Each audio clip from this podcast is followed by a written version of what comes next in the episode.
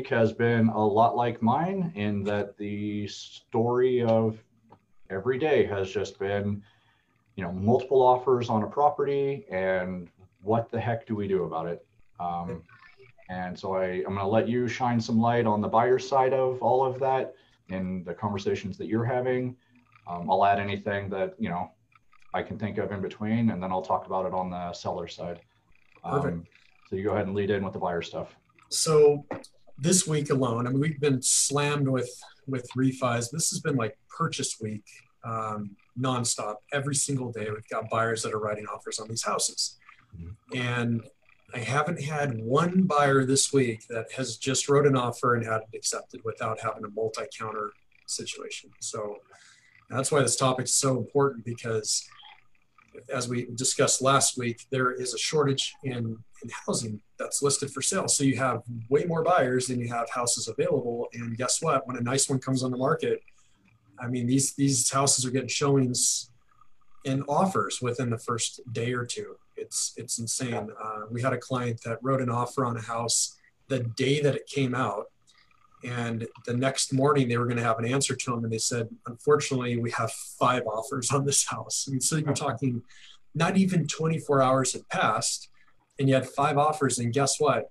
They're offered not just the asking price with no closing costs or anything from the seller. They're going, "Hey, by the way, we'll pay more. We're going to pay twenty thousand dollars more. We're going to pay thirty thousand dollars more." Um, that's been what our, our buyers have kind of seen out there, and so then it it becomes kind of a a little bit of a slap in the face. They're all excited. Oh, what's my payment going to be on this house? Okay, yeah, I think I'm good.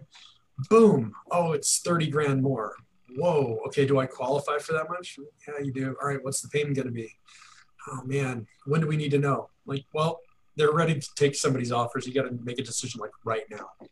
So, which is scary as a buyer, right? Like for sure. So what we've been doing is um, on the pre-approvals, at least with with clients right now, knowing this is the environment, they have usually a payment budget that they're trying to stick to. So they may come in and say, look, we don't want a, a payment over $2,000 a month.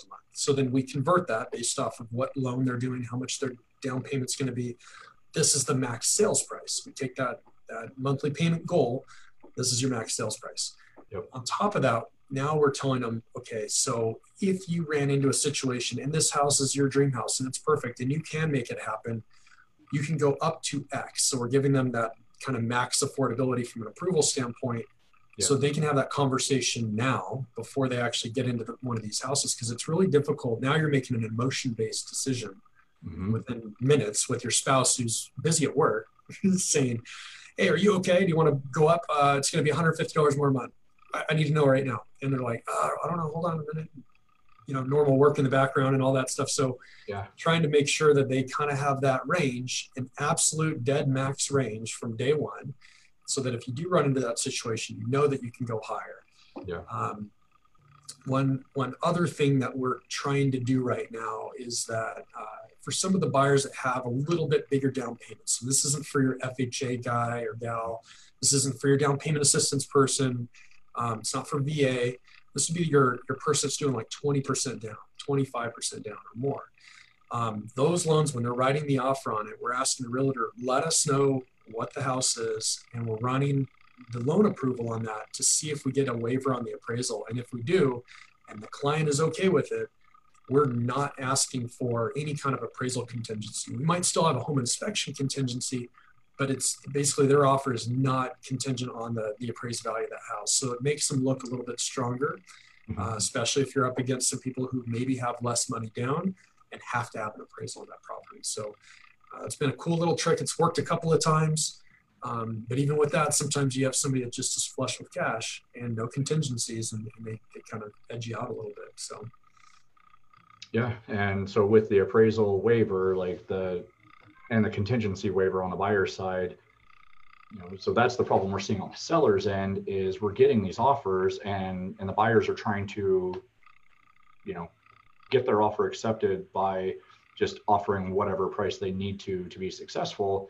Right. And then having the conversations with the sellers is like, hey, look, like we got the offer here. That doesn't mean it's going to appraise there and and then we look at what buyers like okay how much do they have is there a chance of getting the appraisal waived and and if not then we just need to know like, okay, if this buyer, you know, they offer this, we accept it, we're gonna gamble that if the appraisal comes in low um, and they don't have any extra money on top of their down payment and closing costs, that you know either we're going to have to meet in the middle somehow but if they don't have the money then most likely we're either going to have to eat that reduction or we're going to have to cancel and start over.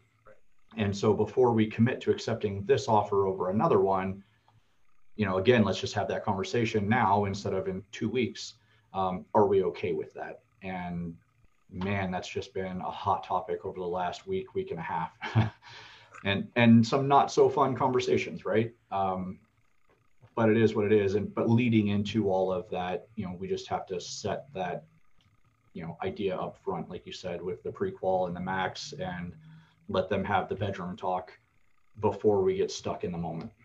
Right.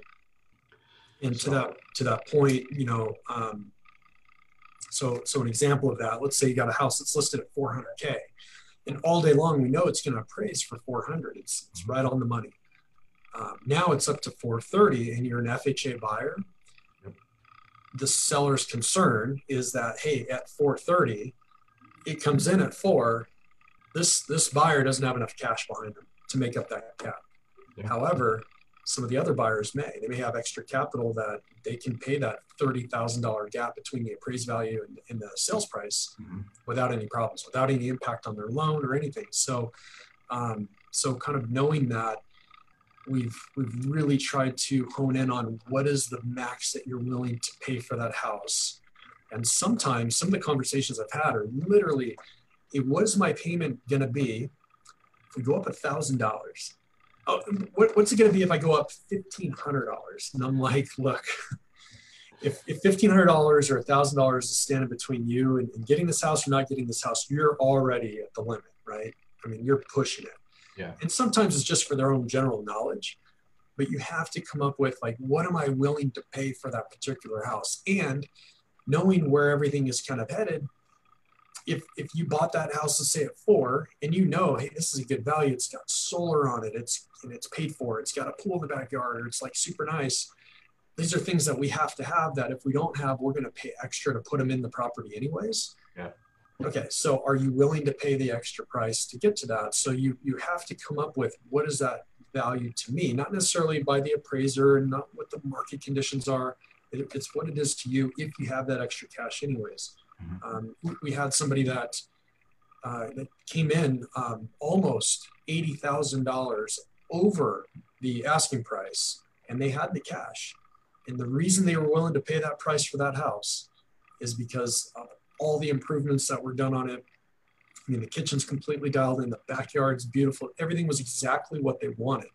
And all the houses that they had seen up to that point had something that cost them money 30 grand here, 40 grand there to kind of go in and renovate it and make it exactly what they wanted. So they were like, look, we can move into this thing. We love it. We, we even love the paint color on the house. Like everything about it's perfect. Yeah. We'll spend the extra cash. Yep. And and they knew. They knew there was no way it's going to appraise. So we run the numbers, make sure it doesn't impact the loan. As long as it doesn't impact the loan and they're willing to come up with the extra price, they can sell it all day long. You can sell it for whatever they want. So you can yeah. really sell any of these houses for whatever a buyer is willing to pay, so long as their loan supports it and they have enough capital to kind of go above and beyond what the collateral the house is actually worth at that moment. Um, and and we've been trying to kind of put the buyers in the seller's seat for just a few minutes so that they can understand where they're coming from because sometimes they're they're like angry. Why is the seller so greedy? And how could they do that? It's like well most of these sellers are buying another house so when they're buying another house they're saying hey we're going to buy your house but we're it's contingent on our house selling oh and here's a little bit about the buyer on our house so if they can tell that new purchase i have a buyer in here um, there's no contingency at all in the appraisal. You know, we're yeah. good, or they they're bringing in a bunch of cash, and so we feel really confident. If there was a, a appraisal issue, that we can overcome that very easy. It makes their opportunity for the next offer a little bit easier, right? So, um, trying to kind of bring bring some reality to that. It, it, that seems to help a little bit because at first it's it's kind of like why why is the seller you know they're just trying to like raise the price and take advantage of us it's like nope it's not you it's the other eight people that are interested in that house yeah including you yeah yep And you know, so and back real quick on the the paying over the listing price on there. Um, you know, you gave the example that they came in eighty thousand over because that house was everything that they wanted, and you know, probably would have cost them close to that to bring any of the other homes that they had seen to that level. But they saved the headache, right? Yeah. Um, I do want to touch on that based on our conversation last week on doing remodels and upgrades and things being somebody's taste, right? Because that doesn't happen on every house. There's plenty of houses that people spend a ton of money upgrading and making it theirs. And the buyer comes in and they look at it and they're like, I don't like that. So, yeah, I get that you spent this money, but I'm going to have to spend the same amount of money to undo it. Right. So that, that's always a risk on doing the upgrades for sure. Absolutely, definitely a risk. I mean, you you kind of run into a situation where it's just all taste. Mhm. It's either, you know, somebody may want that house, but they don't like having a pool in the backyard. They got littles, and they don't like the idea that you know the kids having access to a pool, um, or they uh, they don't like the the way that the kitchen was redesigned or something like that. So yeah, to your point, I mean, you definitely run the risk when you're when you're improving the house. Um, but some of these are already improved from people that are living there right now that did it for themselves and had an unexpected life event and they need to sell. And so they went, oh man, we just dumped a ton of money into this house. We did not expect to sell. Hopefully, we found somebody that likes it. And uh, you know, it, you just have to kind of throw, you obviously throw it out there on the market. You market as best you can. You know, and maybe find that perfect match where somebody's like, "That's exactly what we're looking for. It's perfect." Yep. It's rare.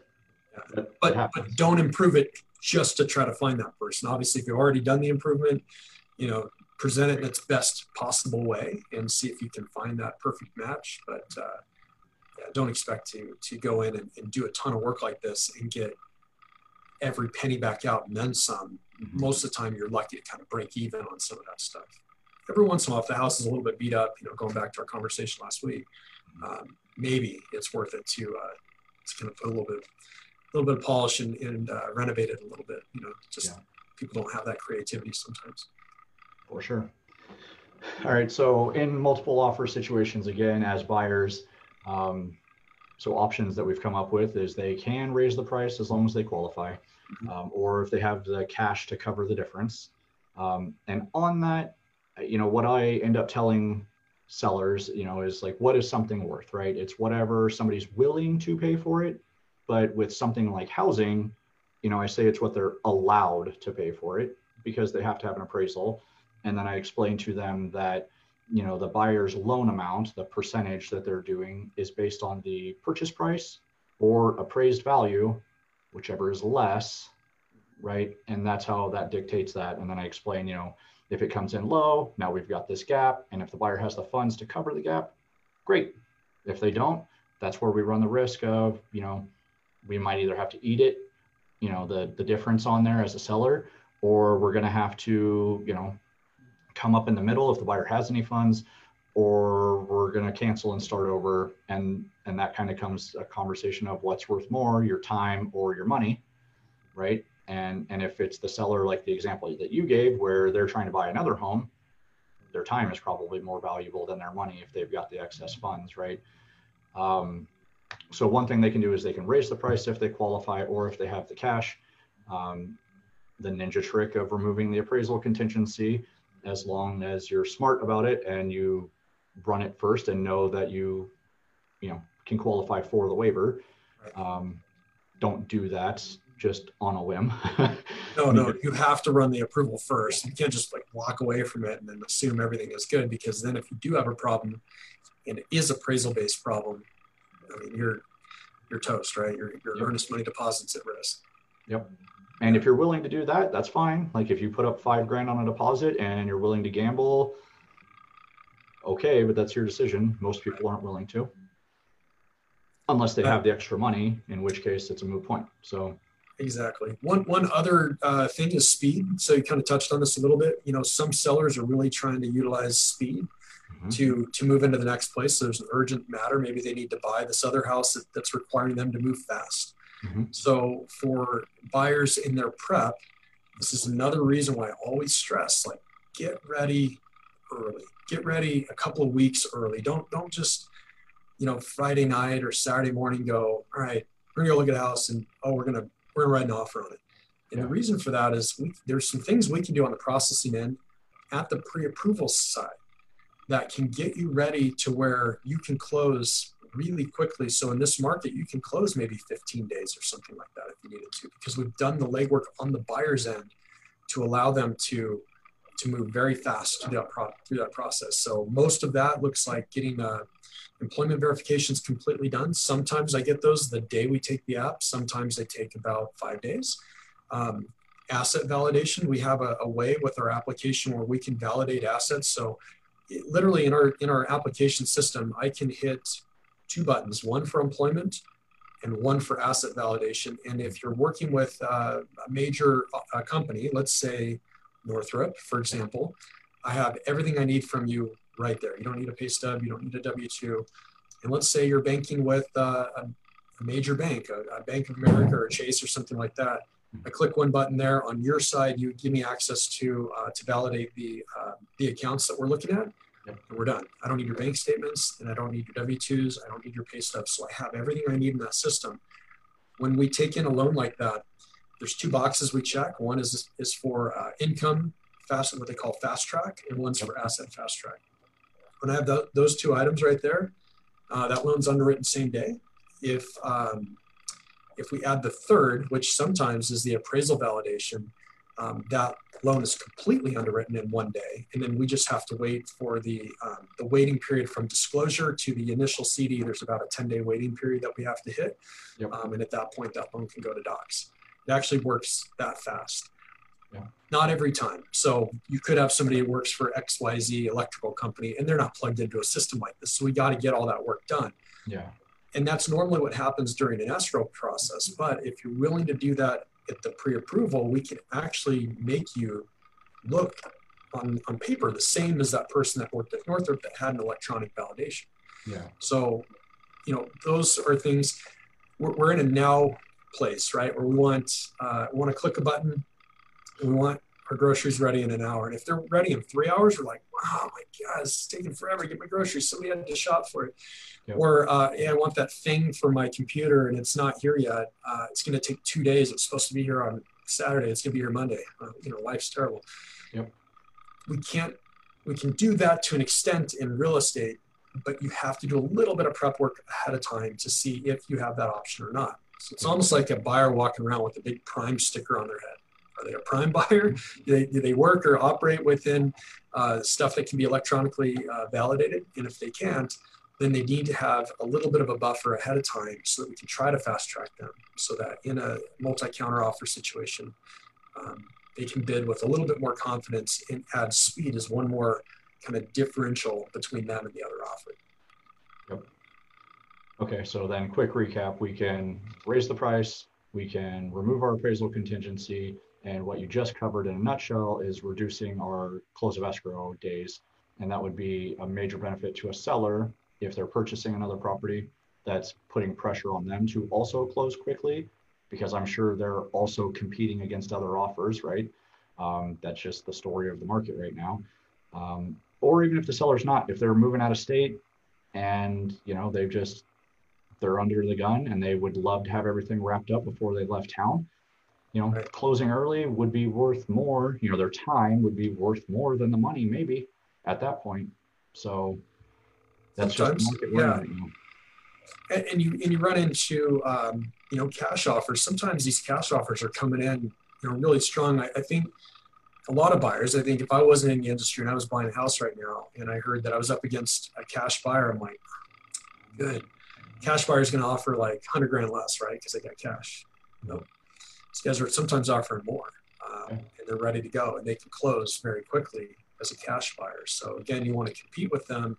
In that scenario, speed is 100% on your. You got to be on par with them from a speed standpoint. So uh, all the more reason to be prepped and ready to go. Yep. So one uh, one caveat to run into with cash offers, and I was talking to an escrow officer about this the other day, is it looked like it was a cash offer, and ended up being a hard money loan. And they went through a couple different hard money lenders and turned out to be a real headache. and I'm it wasn't my client, but I'm sure that the seller was probably just bent about it. Like this was supposed to be cash, supposed to close quickly. What do you mean they're getting hard money? Like that's getting a loan, right? So also That's good. probably You know, why they, they took the offer in the first place. You know, Yeah. it's cash, it's fast, we have this, this money. But there should have been proof of funds with that, and you know what I mean.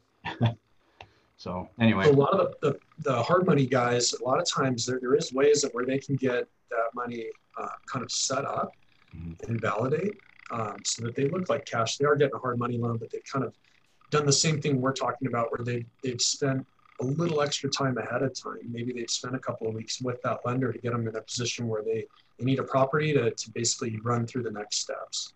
Yeah. Um, so, or, or maybe they have a hard money loan uh, that's cross collateral on other properties that they own. So they have like this line of credit. And so sometimes they can look good as cash. But yeah, to your point, if uh, they run into any kind of obstacle in the underwriting phase of that and they were supposed to be cash, I mean, really that buyer is at risk of losing their deposit because they, they've kind of misrepresented their offer, right? Yep, for sure. Alrighty, Yeah, sir. not- Um, any final talking about a little bit of money Be either. an appointment in 20 minutes. Perfect. Anything extra?